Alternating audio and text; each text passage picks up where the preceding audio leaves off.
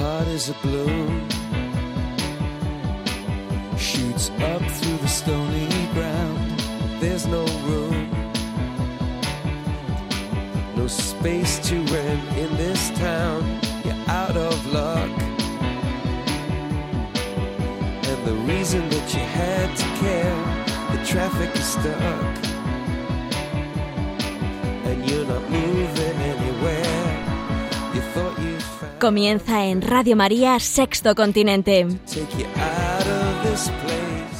Con el obispo de San Sebastián, Monseñor José Ignacio Munilla.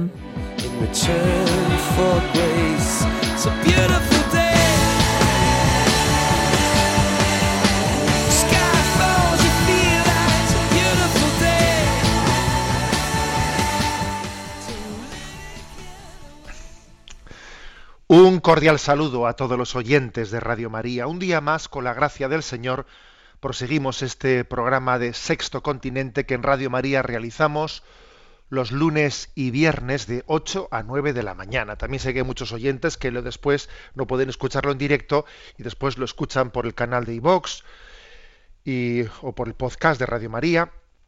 Bueno, hoy es 18 de diciembre. Es Nuestra Señora de la Esperanza, Nuestra Señora de la O, como litúrgicamente se ha dicho, esa, esa madre que tiene la expectativa del nacimiento de su Hijo.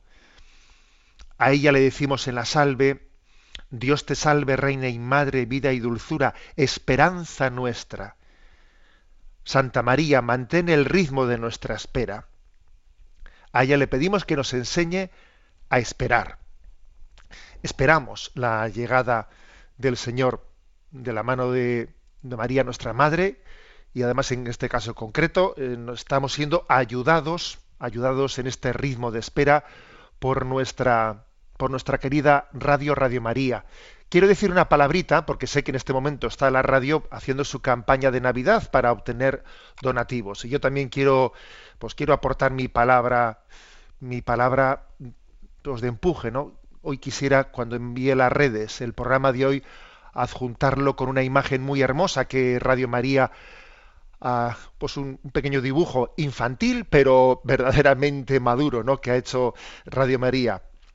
Se ve la imagen de, de una niña acercándose, eh, pues, a, a ese seno de María que, que está esperando, que está embarazada, que está esperando el nacimiento de su hijo, y pone el oído para escuchar en ese, en ese seno de María, la niña, y se dice, escuchar a Jesús a través de María, Radio María. Me parece que es un dibujo maravilloso para, para dar a entender lo que es esta radio a todos nosotros. Escuchar a Jesús a través de María. Poner nuestro oído en el vientre de María y escuchar al niño que ahí dentro está latiendo, ¿no? Eso es lo que hacemos. Ponemos el oído en la radio y ahí escuchamos a Jesús una imagen perfecta, ¿no? Como cuando en una familia están los niños pequeños es- esperando que nazca su hermanito, ¿eh? Y entonces mamá ya tiene, pues eso, se le nota su embarazo tremendamente y entonces a los niños pequeños les gusta poner el oído, ¿no? Eh, pues en el vientre de su madre y a ver si escuchan a su hermano pequeñito que viene, ¿no? Bueno, nosotros escuchamos a Jesús a través de María. Y yo, permitidme que mi primera palabra sea para dar un empujón a la campaña de Navidad de Radio María.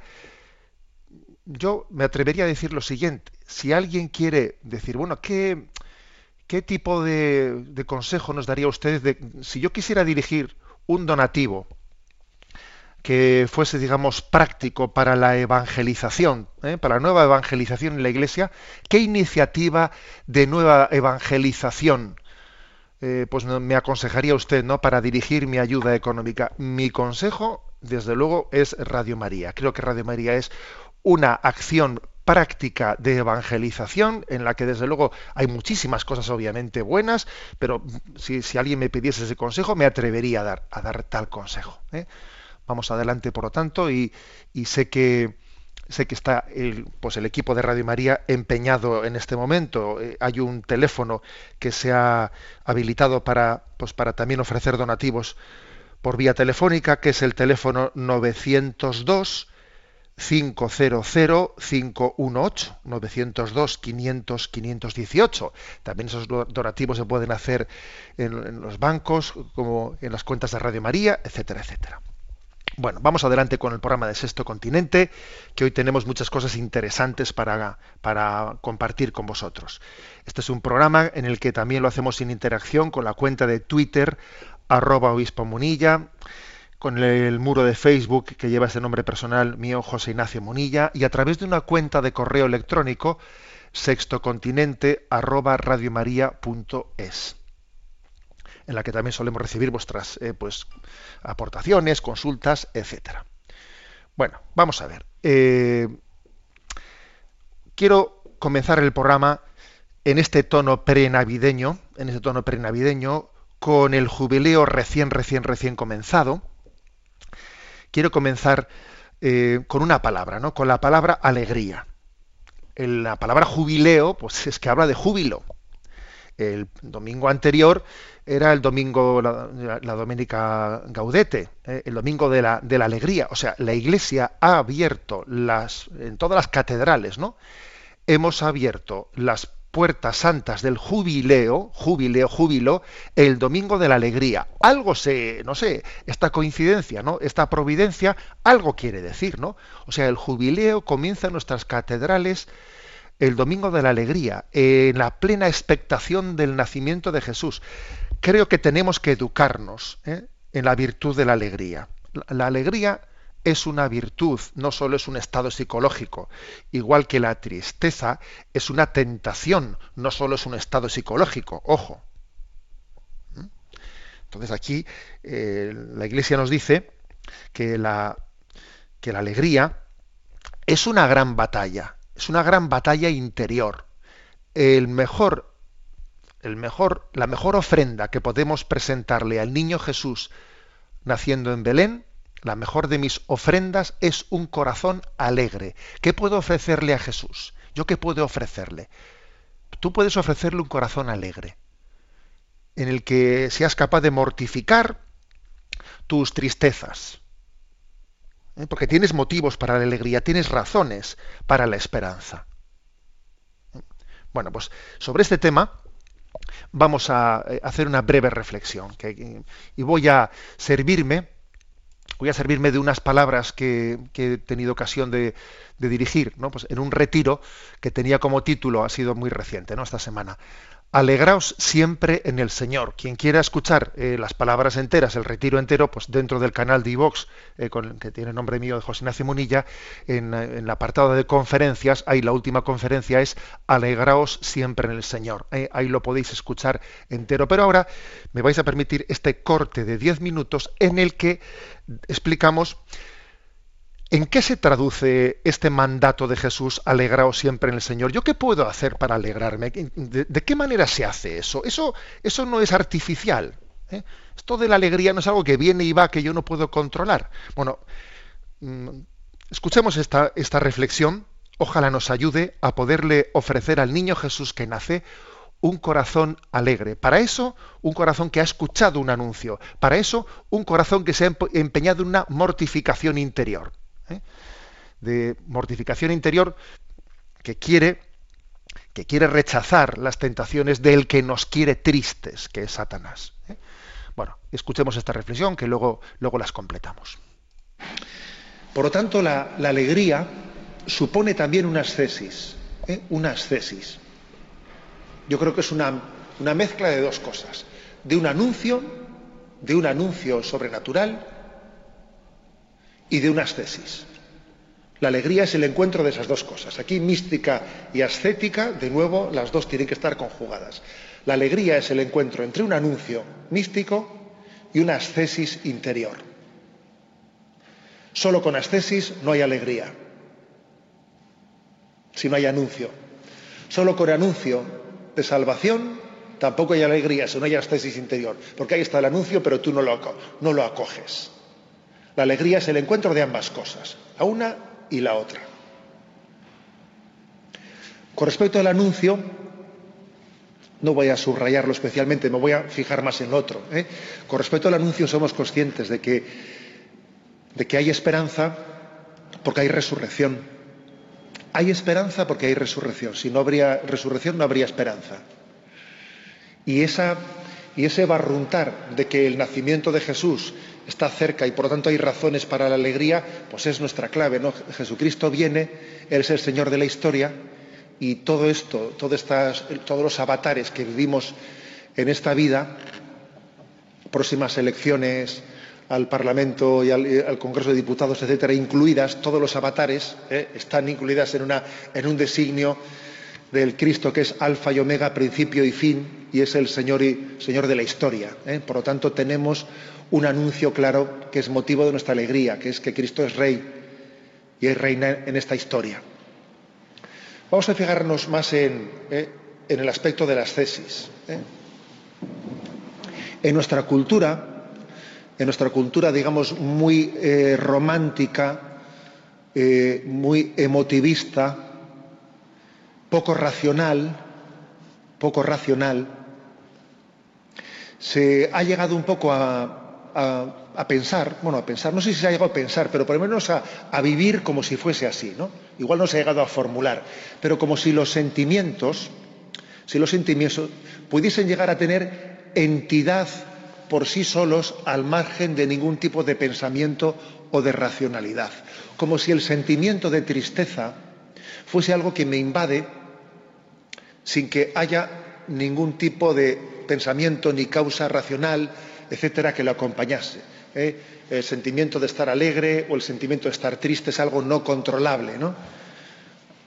También más o menos suele, existe esa misma imagen, pues cuando a veces se piensa que que el enamoramiento es algo que es absolutamente irracional y que por lo tanto alguien puede enamorarse o desenamorarse al margen de cualquier tipo de pensamiento o de consideración racional, ¿no? sino que es, eh, incontrolable. Tú no pretendas, no pretendas tener ninguna, ¿eh? ningún margen de discernimiento en el enamoramiento. El enamoramiento viene y va, es incontrolable.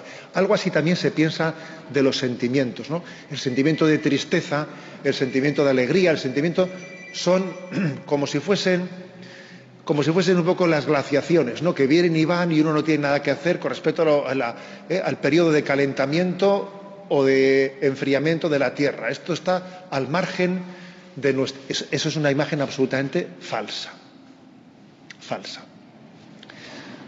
Bien es verdad que habría que hacer la salvedad eh, o había que hacer el, eh, pues la excepción de que sabemos que existen un tipo de sentimientos de tristeza que tienen un origen patológico. Y por lo tanto tienen un origen patológico, existe una depresión que los provoca, bien, pues entonces ahí no, habría que, eh, que, estar ligando el sentimiento de la tristeza a una, a una razón, a una razón objetiva, sino a una enfermedad. Pero yo lo primero que quisiera decir es lo siguiente, ¿no? Cuando decimos que hay que mortificar, hay que tener una ascesis real sobre los sentimientos eh, de tristeza, yo creo que en primer lugar hay que desenmascarar que los sentimientos de tristeza suelen estar ligados a pensamientos tóxicos. ¿eh? A pensamientos tóxicos. Yo creo que los pensamientos tóxicos son principalmente de tres tipos. ¿A qué le llamo yo pensamiento tóxico? Aquel que te sobreviene, sobreviene sin que haya sido eh, fruto de un discernimiento voluntario y positivo en el que alguien ha buscado la verdad, sino un pensamiento que me ha sobrevenido. Es muy posible que detrás de un pensamiento tóxico se esté escondiendo, se esté escondiendo una acción de Satanás que nos tienta a través de pensamientos tóxicos. Es difícil ¿eh? Eh, decir si en todo pensamiento tóxico está Satanás en su acción directa o también puede haber otra serie de razones de influjo del mundo, influencias personales que obviamente se nos escapan. Pero yo diría que hay que los sentimientos de tristeza están ligados a pensamientos tóxicos de tres tipos. Pensamientos tóxicos hacia uno mismo, hacia uno mismo que suelen ser generalmente de falta de autoestima, de autodesprecio, de hacer una lectura de, uno mismo totalmente negra o, desesperada, pues bueno, pues eh, soy una mierda, todo me sale mal, esto es un desastre, eh, esa especie de sentimiento de trágico de fracaso personal, de tener ganas de desaparecer del mundo. yo diría que igual lo que puede un poco identificarlo es el pensamiento del autodesprecio, de la falta de autoestima. Ese suele ser un tipo de pensamiento tóxico, falso, falso, del, que, del que viene de la mano la tristeza. O sea, la tristeza no, no, es un sentimiento al margen de ningún tipo de pensamiento, no, este tipo de pensamiento tóxico, y habría que ver qué es primero si es el huevo o la gallina, porque uno diría que ha sido el, el, sentimiento de tristeza el que ha traído el pensamiento tóxico o el pensamiento tóxico el que ha traído el sentimiento. Si es que es igual, es que, si es que es igual porque ambos vienen de la mano. Nosotros somos muy dados a hacer una separación rectilínea entre entendimiento y razón, entre, entre pensamiento y sentimiento, y la verdad es que todo eso está mucho más mezclado. El segundo tipo de pensamiento tóxico suele ser hacia el prójimo. Suele ser hacia el prójimo. Eh, viendo en el prójimo, para empezar, ¿no? Viendo en el prójimo a alguien que no me quiere, viendo en el prójimo a alguien eh, que me hace la competencia, viendo en el prójimo a alguien que es enemigo, enemigo de mi felicidad, hacia el que tengo celos, hacia el que tengo envidia, hacia el que tengo rencor, al que le percibo me siento herido por todas las cosas que él haga, las, tiendo, a, comprenderlas mal, tiendo a, no sentirme a gusto con él, a no sentirle mi hermano, ese tipo de pensamientos tóxicos hacia el prójimo también son sembradores obviamente de profunda tristeza, de profunda tristeza. Y, ahí están. ¿eh? Y, muchas veces pues, hay personas que, ¿eh? son hipersensibles y tienen una, ¿eh? una facilidad ¿no? de, de percibir desprecios, faltas de delicadeza por parte de los demás, tremendas, tremendas. Bueno, ese es otro tipo de pensamiento tóxico que influye. El tercer tipo de pensamiento tóxico es más ya, digamos, global en la vida, quizás se dirige ya más explícitamente ante Dios, es el de la desconfianza, ¿eh? el pensamiento tóxico de más bien desconfiar, ¿no? O tener miedo hacia Dios o desconfiar de Dios.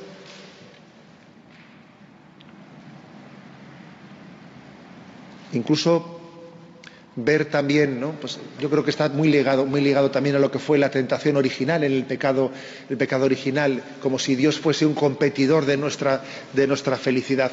Yo creo que es el pensamiento tóxico de la desconfianza y del miedo, ¿eh? del miedo a dar un voto de confianza en la vida y en Dios. Este estos tres tipos de pensamientos tóxicos generan en nosotros pues una eh, pues a veces se quieren un poco formular o reformular, ¿no? Y yo, por ejemplo, creo que muchas veces detrás de esa famosa ley de Murphy, eh, que muchas veces, tantas veces la, la, invocamos, la invocamos así irónicamente, detrás de la ley de Murphy yo creo que se esconde en gran parte esta especie de sentimiento de tristeza o de falta de esperanza o de pensamientos tóxicos, de decir, pienso, pienso todo lo negativo y al final termina sucediendo. Cosa negativa que pienses, vas a ver tú cómo finalmente sucede, ¿no? Es como si la desesperanza generase fracaso. La desesperanza genera fracaso. Mientras que desde la perspectiva cristiana pensamos lo contrario. La esperanza, la expectativa, la expectativa termina posibilitando el acontecimiento. ¿eh? En el Adviento, la expectativa de la llegada del Señor posibilita, ¿eh? adelanta, acelera la llegada del reino. Sin embargo, cuando alguien se liga un poco ¿no? a esta ley de Murphy y dice, tú piensas algo malo que seguro que va a ocurrir, haces exactamente lo contrario. Lo contrario, que es tu falta de esperanza, tu negatividad existencial, etcétera, acaba haciendo que, eh, pues que la llegada del reino de Dios pues, se retarde. Eres un freno a la llegada del reino de Dios. Por eso es tan, eh, es tan serio, por eso es tan serio el hecho de que exista un mandato, un mandato de la alegría y exista una, una llamada a ejercitar la ascesis de la alegría. ¿eh?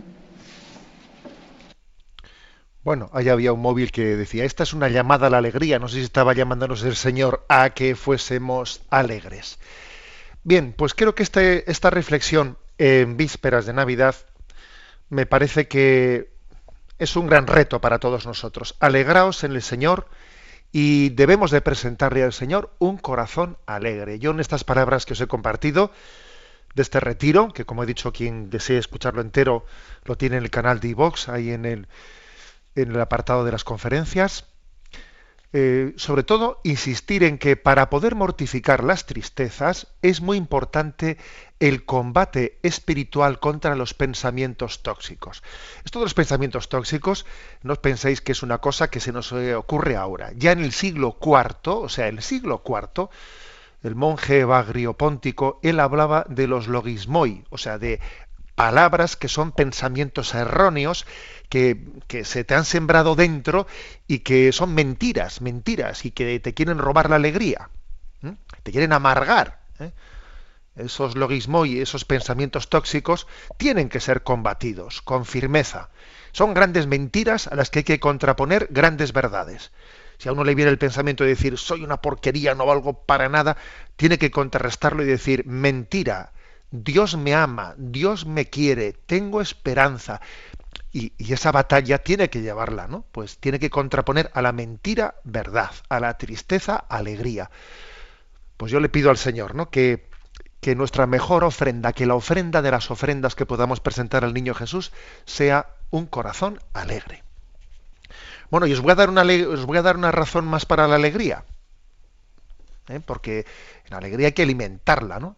Y existen muchas, eh, muchos motivos. Bueno, pues yo os voy a dar un motivo más. Vamos a ver. Y es la siguiente noticia.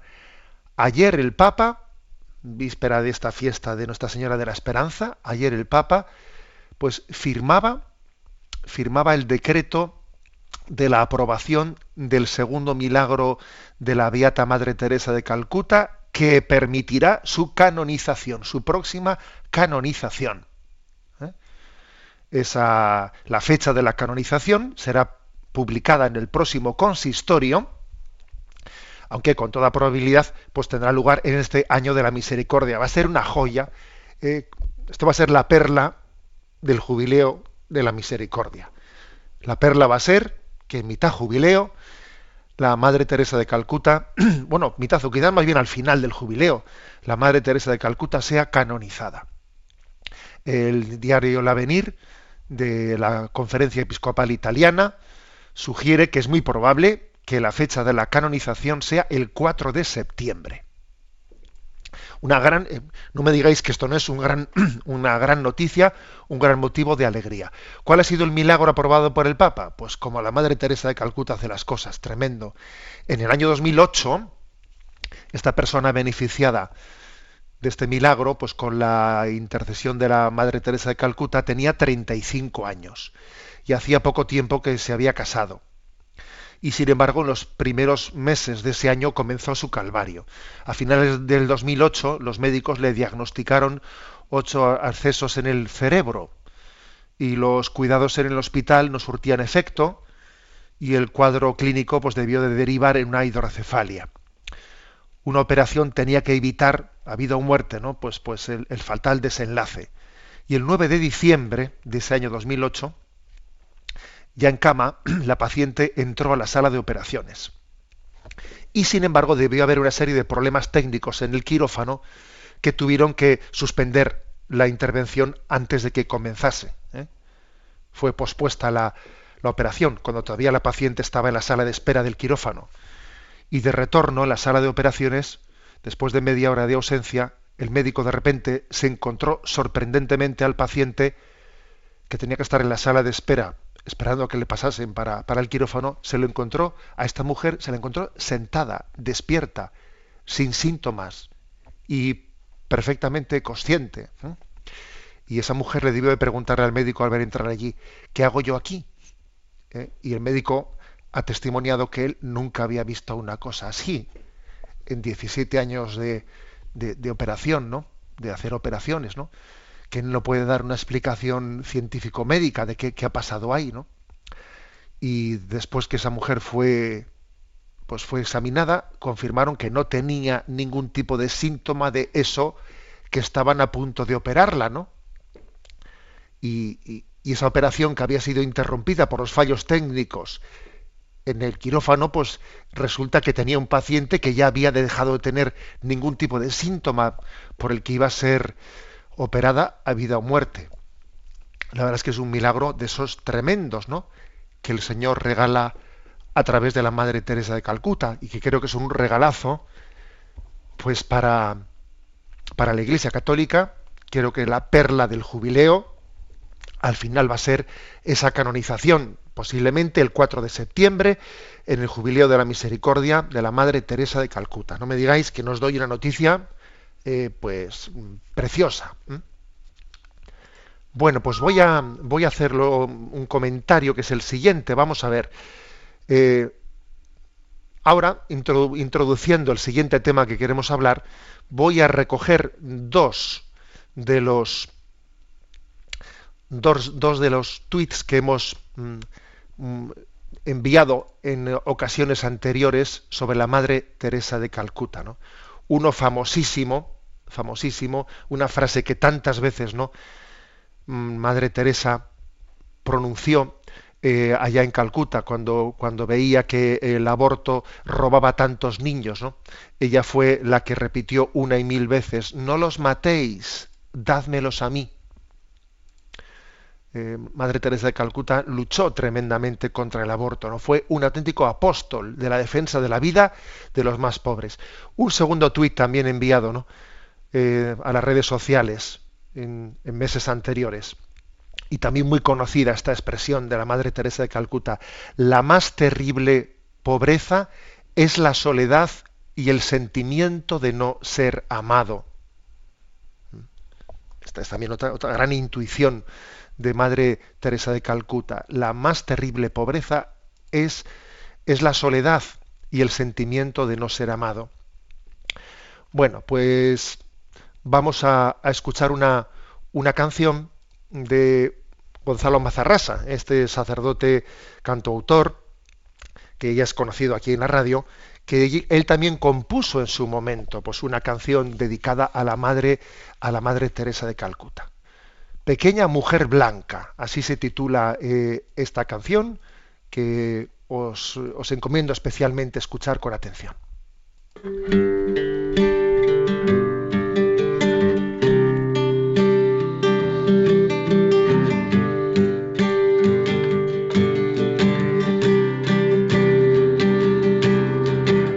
Pequeña mujer blanca moviéndote deprisa en la mañana.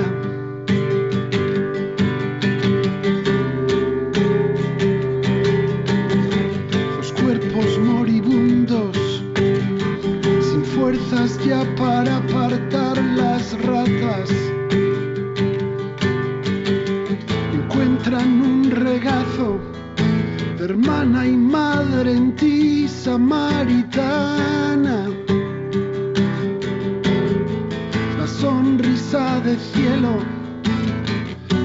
En la cara y un rayo de esperanza en tu mirada.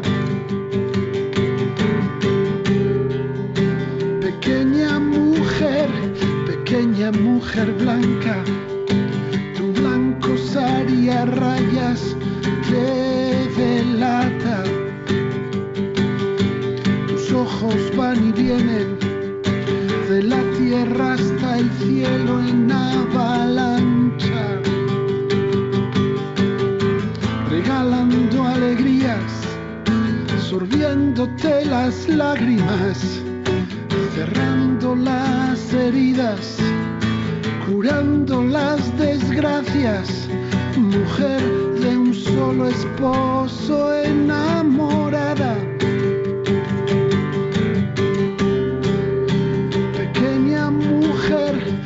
pequeña mujer blanca, tus manos se entrelazan. Un rosario de cuentas de tanto usar ya casi desgastadas. A otra mujer le hablas de penas y alegrías engarzadas.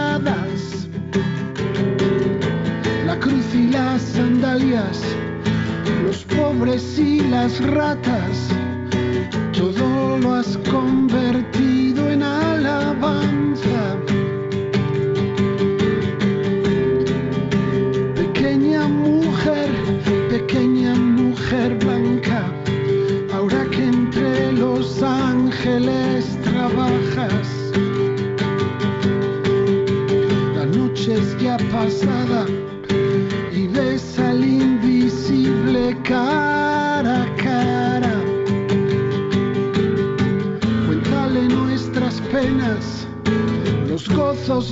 esperanzas.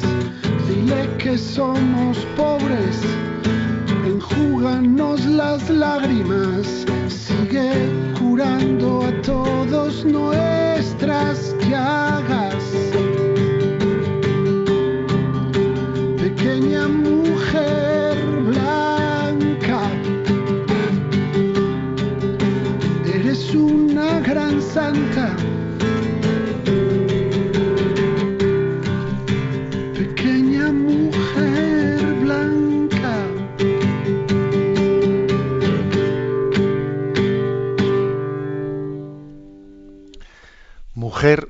De un solo esposo enamorada. Pequeña mujer blanca. Esta es la Madre Teresa de Calcuta y como decía, pues es un gran eh, anuncio el, el anuncio realizado ayer, ¿no? Pues de la aprobación del segundo milagro de la Madre Teresa de Calcuta, lo que supone su canonización en este jubileo de la misericordia, un regalazo para todos nosotros. Voy a decir que recuerdo entrañablemente haber podido estar con ella cuando yo era seminarista y estaba en el seminario de Toledo, pues ella se acercó, bueno, cuando fue a Madrid a inaugurar su, creo que era su primera casa, ¿no? Pues se acercó a Toledo y allí a todos los seminaristas nos dio una charla. Recuerdo que estábamos en la capilla, ella daba la charla en inglés y había un, seminarista, Christopher Harley, que le iba eh, traduciendo. Y no olvidaré nunca la, la siguiente anécdota. Estaba el Santísimo expuesto y ella desde, desde una esquina hablaba mirando al Señor y se iban traduciendo sus palabras. Al terminar ella tenía que marchar porque tenía pues eso que seguir sus actos allí en Madrid. ¿eh? Salía de Toledo, salió de la capilla y muchos de los que estábamos en la capilla en la que estaba el Santísimo expuesto, pues salimos detrás de ella pues para despedirla en el patio del seminario. Y ella pues se volvió y viendo que muchos habíamos salido de la capilla, pues nos dijo, "Mm, pero por Dios, ¿por qué han salido? Eh, si estáis, si estáis Jesucristo dentro, vayan adentro con él, ¿eh? Pues eso es lo último que yo recuerdo de, de mi encuentro con la Madre Teresa de Calcuta, diciendo, pero hombre, que, que estáis Jesucristo, volved adentro a estar con él. Eh, no nos dejó mala, ¿eh? mal testamento a los que nos encontramos con ella por primera vez con esa palabra. Ya nos dijo algo. Pero hombre, que está ahí Jesucristo. Id con él, no, no, no, no estéis aquí conmigo, no perdéis el tiempo conmigo, id a donde él, ¿no? Me recuerda mucho las palabras de, de María. Haced lo que él os diga. Id a mi hijo. Id ante él, ¿no? Estos corazones de esposas enamoradas, ¿no? Que lo que hacen es remitir a Cristo el esposo. Esa es la anécdota que recuerdo de la Madre Teresa. Bueno, vamos a ver, cambiemos de tema. Vamos también a, aterrizar eh, en, nuestra, en nuestro duro, en, nuestro, en nuestra dura vida cotidiana, porque este programa de Sexto Continente quiere iluminar los ideales, pero también después quiere intentar ver de qué manera se concretan en esta vida. Y yo sé que tenemos pues, eh, pues una cuestión de difícil discernimiento, que es el tema de las votaciones del domingo. He recibido un montón de correos electrónicos vuestros pidiéndome, por favor, una palabra, por favor, una palabra, si de discernimiento, desde el punto de vista de de la doctrina social sobre cómo orientar el voto mm, de un católico de cara a estas elecciones del domingo. Y la verdad es que es un tema, como, como os podéis imaginar, que, que no me hace mucha gracia abordarlo porque es complicado, es difícil y es desagradable. Pero pienso que no me voy a escaquear de ello. Vamos a ver. Eh, decir que de cara a poderlo, a poderlo iluminar, me parece, voy a empezar por leer una carta, ¿eh? una carta que un servidor escribió hace un año, poco más que un año, cuando ocurrió lo que ocurrió con el anteproyecto de ley orgánica para la protección de la vida del concebido y de los derechos de la mujer embarazada, que el gobierno actual estaba tramitando y cuando de la noche a la mañana, mm, de repente, el presidente de gobierno decidió retirar tal anteproyecto, el ministro Gallardón eh, eh, dimitió y allí se produjo eh, pues una, una situación tremenda. ¿no? Pues un servidor en ese momento publicó la siguiente carta. Voz de los sin voz. La retirada por parte del presidente de Gobierno del anteproyecto de ley orgánica para la protección de la vida del concebido y de los derechos de la mujer embarazada es una decisión política con unas implicaciones morales muy graves, dado que la medida del señor Rajoy condena a cientos de miles de vidas humanas al más absoluto de los desamparos. El derecho a la vida no es un derecho más, sino uno anterior a todos los derechos y sobre el que se sustentan todos los demás. Obviamente el juicio moral de las políticas desarrolladas por un gobierno no se circunscribe al tema de la tutela de la vida.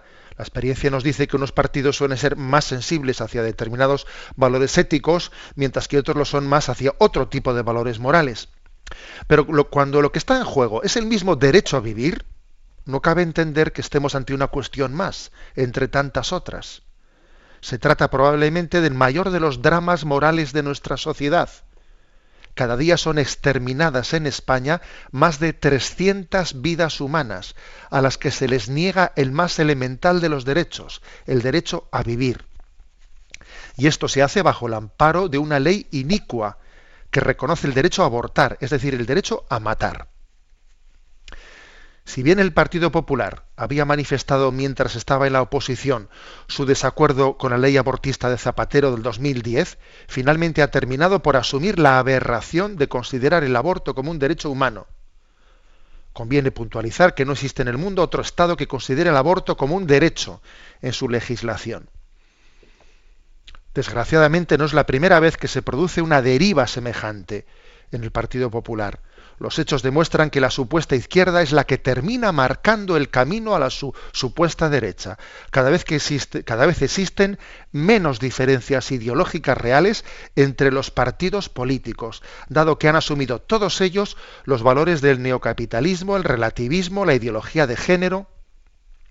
Alguien dijo que el, que el, pensamiento políticamente correcto de nuestros días se caracteriza por ser teóricamente marxista, prácticamente liberal y psicológicamente freudiano.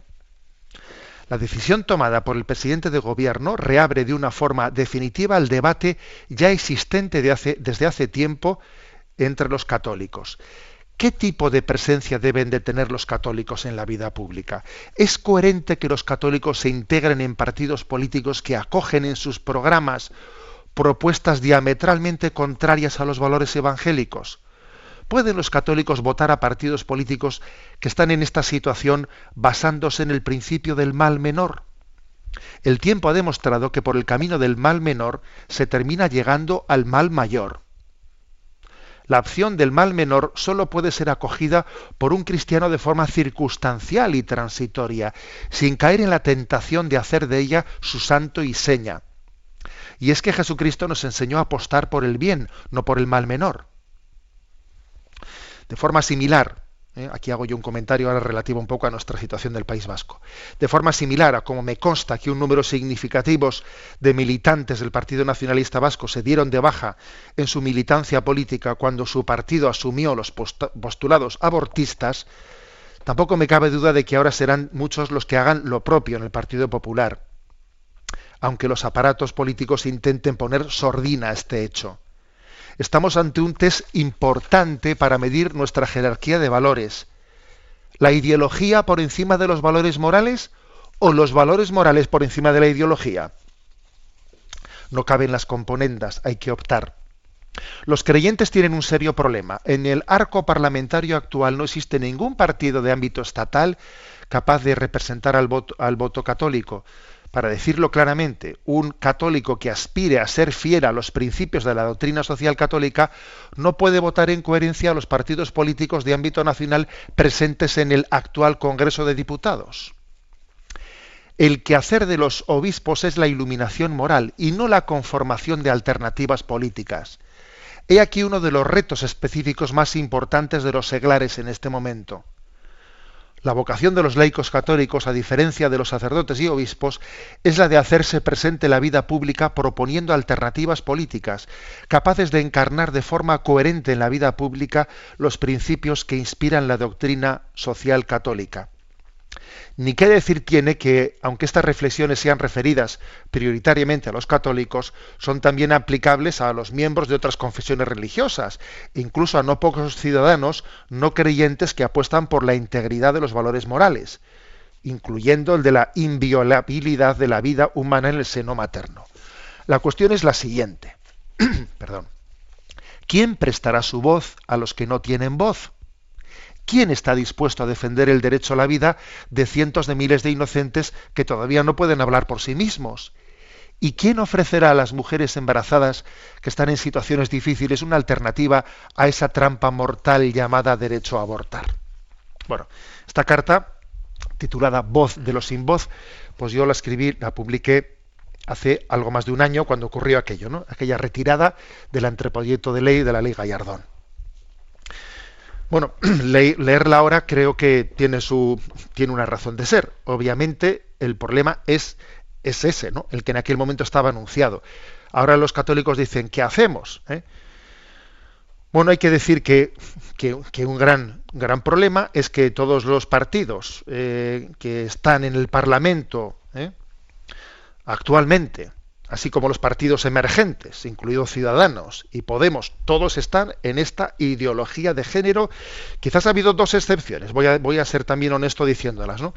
En el Parlamento actual ha habido, eh, digamos, Unión del Pueblo Navarro y Unión, ¿eh? no Convergencia, sino Unión de Cataluña, son los dos partidos regionales que se han, han mantenido su, han, tenido la valentía y la coherencia de pronunciarse inequívocamente contra el aborto en todo momento. Que son, digamos, dos partidos de ámbito, digamos, eh, regional o autonómico, mejor dicho. ¿eh? Hecha esa excepción, aquí el resto de los eh, partidos políticos que, están en el, en, el, en el, arco parlamentario y los dos grandes partidos emergentes que se presentan actualmente, todos ellos eh, están en el pensamiento único de la ideología de género y en, ese, y en esa desprotección del derecho a la vida de los no nacidos. ¿Qué ocurre? Bueno, pues que sí que existen partidos minoritarios que, que, asumen la defensa del derecho a la vida de los no nacidos. Pero son partidos muy minoritarios que incluso ni siquiera se llegan a presentar en todas las provincias, en todas las circunscripciones, y desde luego pues que a nivel de encuestas no tienen posibilidades de sacar escaño alguno ¿eh? o sea vamos entonces se plantea se plantea un dilema para el católico y ahora qué hacemos y ahora qué hacemos ¿Eh? voto útil o voto en conciencia muchas veces se plantea así la cuestión bueno, pues ya habéis visto lo que yo dije hace un año y pico en esta, en esta carta pastoral. ¿Voto útil o voto en conciencia? Hombre, yo creo que desde el punto de vista de la, iluminación moral, ¿no? de, que la doctrina social nos, nos, dirige, yo creo que entre el voto útil y el voto en conciencia, la, respuesta, la respuesta es voto en conciencia. ¿Mm? ¿Por qué? Pues por, lo que he dicho en esa carta. Porque por el camino del mal menor, finalmente vamos al mal mayor. ¿Mm? Cuando no existe ni la posibilidad de, de elegir pues un voto un voto en conciencia, porque también en, algunas provincias ni existe siquiera la posibilidad de un, partido minoritario eh, pues que, respete el derecho a la vida de los no nacidos. Pues quizás en ese caso parece que la coherencia dice voto en blanco. El voto en blanco sería lo más coherente cuando alguien no tiene ni siquiera la capacidad de poder elegir un partido minoritario que, aunque, aunque, aunque sea testimonial, pues eso es, eso es perder, echar a perder el voto, sí, muy bien, pero, pero cuando ni siquiera tengo tal posibilidad, pues voto en blanco. Bien, yo creo que este es, este es el discernimiento, el discernimiento correcto. Yo sé que, que habrá personas que, que digan que, que esto está bien, lo de votar en conciencia, pero que teniendo en cuenta el momento tan grave que vive España en este momento, en el que está en juego la educación concertada, las relaciones Iglesia-Estado, eh, la unidad de España, eh, no sé qué, no sé cuántos, lo de etcétera, etcétera, etcétera, ¿no? Pues que igual teníamos que dejar para otra oportunidad lo del voto en conciencia y que ahora vamos a agarrarnos al mal menor y el voto en conciencia dejémoslo para la próxima, que este es un momento en el que se corre mucho riesgo. Bueno, pues muy bien, pues eh, también digamos que el que el que haga tal discernimiento, bueno, pues, pues estará en su derecho de hacerlo. Estará en su derecho de hacerlo. Eh, creo que también, por eso tiene que haber un discernimiento en conciencia. Un discernimiento en conciencia. Lo que ocurre es que yo creo que entre todos entre todos los bienes morales, como yo escribí en aquella carta, es que hay un bien moral que está por encima de todos los demás, incluido el de las relaciones iglesia-estado. Y ese bien moral es el derecho a la vida de los más inocentes. Es que me parece que esta es una cuestión que no es soslayable. Es como si se dijese, bueno, pues es que estamos aquí con, imagínate la Alemania nazi, ¿no? Bueno, ya sabemos que no estamos de acuerdo con este tema de los judíos, pero bueno, vamos a dejar un poco al lado el tema de los judíos y, vamos a, apoyar, ¿no? Pues porque hay otros aspectos importantes dejando a un lado el tema de los judíos. No, el tema de los judíos no se puede dejar a un lado. No se puede, ¿no? Es algo que tiene tal gravedad que no es soslayable. Pero bueno, yo esto es lo que me atrevo a deciros desde el punto de vista de, qué iluminación moral se puede dar al voto. ¿no? A partir de ahí, pues cada, yo os diría, pues mira, poneros en presencia del Señor, invocad el don del Espíritu Santo y hacer vuestro propio discernimiento. ¿eh? Somos conscientes de que e, en esa elección que tienen tantísimos tantísimos católicos en este momento, ¿yo qué hago? ¿Voto útil, voto en conciencia? ¿Cómo, ¿Cómo, elijo? ¿Por cuál de los dos opto? Bueno, pues tened en cuenta estos, eh, estos criterios y haced vuestra, eh, vuestro discernimiento interior. Que el Señor os ilumine, que el Señor os ilumine, que nos ilumine a todos y que en este momento, ¿no? Pues tan, digamos, serio, delicado en la vida, pues, pues eh, nos sintamos también iluminados por ese. Yo creo que, yo creo que, fijaros, mm, aunque incluso pueda haber personas que saquen conclusiones, porque estoy convencido, ¿eh? que entre los oyentes de Radio María habrá algunos que hagan más un voto en conciencia.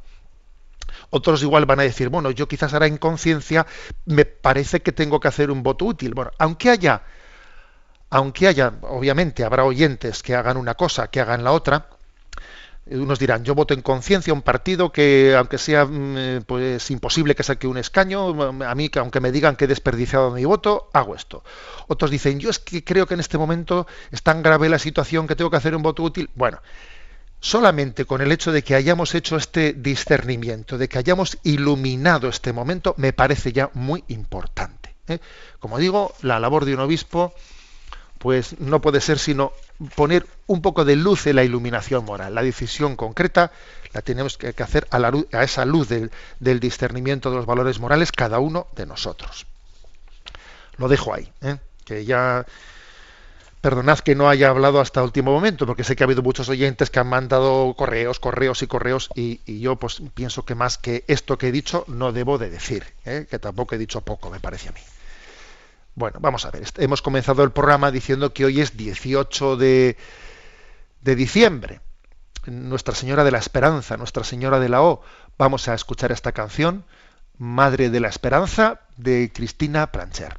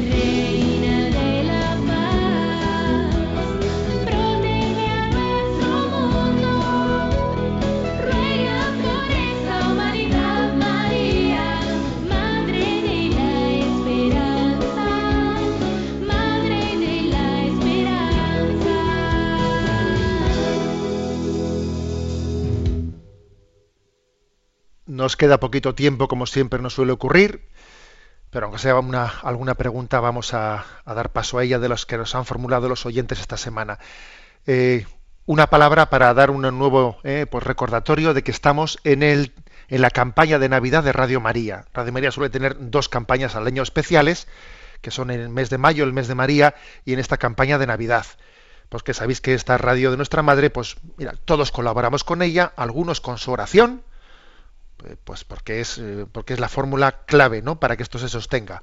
Otros con su voluntariado eh, aquí todos los que hacemos la programación de Radio María pues formamos parte de un voluntariado no y es y es una creo que esto es una de las joyas de Radio María el que nadie aquí sea profesional no si todos aquí hacemos la programación somos voluntarios.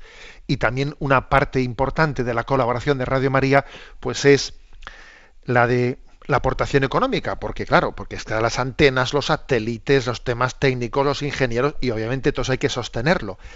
Y yo creo que Radio María es un milagro, y os voy a decir que como testimonio personal, en mi vida sacerdotal y de obispo también, me parece que los mayores, las mayores alegrías, ¿no? Alegrías de conversiones, de testimonios del bien espiritual que se ha hecho, el Señor me ha permitido verlos a través de aquí, a través de Radio María. Yo puedo decir que de las mayores alegrías, ¿eh? de los mayores frutos apostólicos que yo he podido ver, que el Señor me ha permitido ver en mi vida, hay cosas que uno no ve, ¿eh? hay cosas que uno no ve, porque siembra y no sabe quién recogerá. Pero puedo decir que aquí en, María, en Radio María muchas veces ha sido sembrar y recoger casi al mismo tiempo y que he visto lo que es la eficacia de la evangelización a través de este medio. Y me parece pues que es un dinero muy bien empleado el que se dé a Radio María en esta campaña de Navidad. ¿eh? Hay un teléfono 902 500 518 y luego también pues sé que en los bancos, en algunos bancos existe la cuenta de Radio María para poder hacer un donativo. También es importante que algunos digan, voy a hacer una domiciliación así, digamos, pues periódica. Pues lo puede hacer en ese teléfono. ¿eh?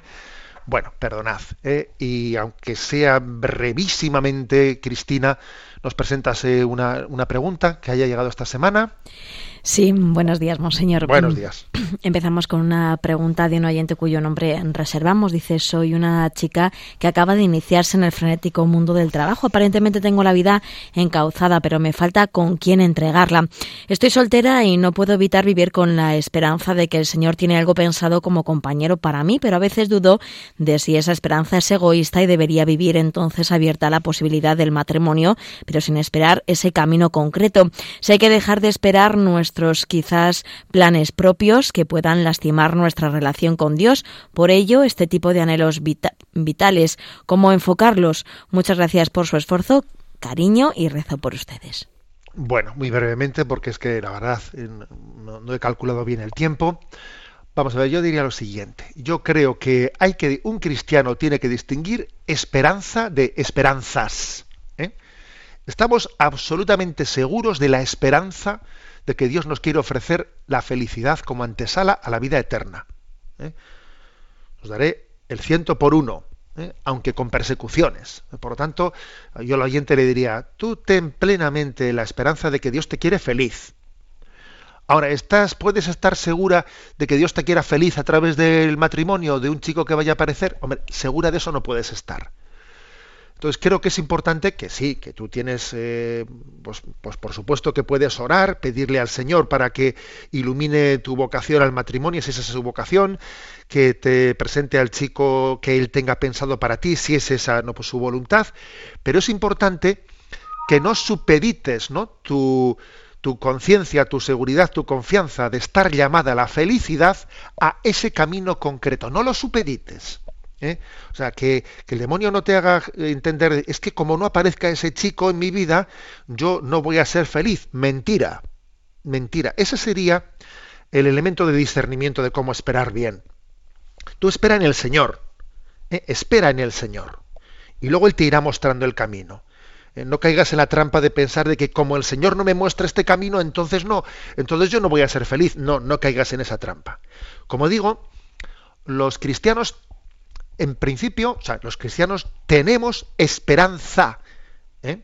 por encima de las esperanzas. Tenemos derecho a tener esperanzas, pero siempre supeditándolas a la esperanza, no al revés, supeditar la esperanza a las esperanzas. No, nosotros supeditamos las esperanzas a la esperanza en el Señor, que es importante.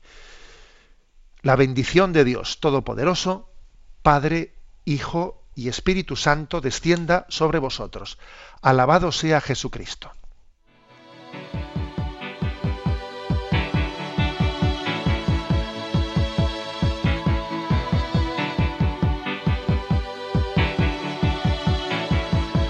heart is a balloon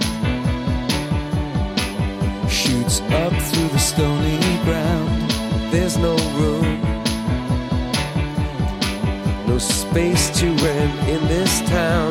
You're out of luck. And the reason that you had to care the traffic is stuck. And you're not moving anywhere. You thought you found a friend. Han escuchado en Radio María Sexto Continente, un programa dirigido por el obispo de San Sebastián, Monseñor José Ignacio Monilla.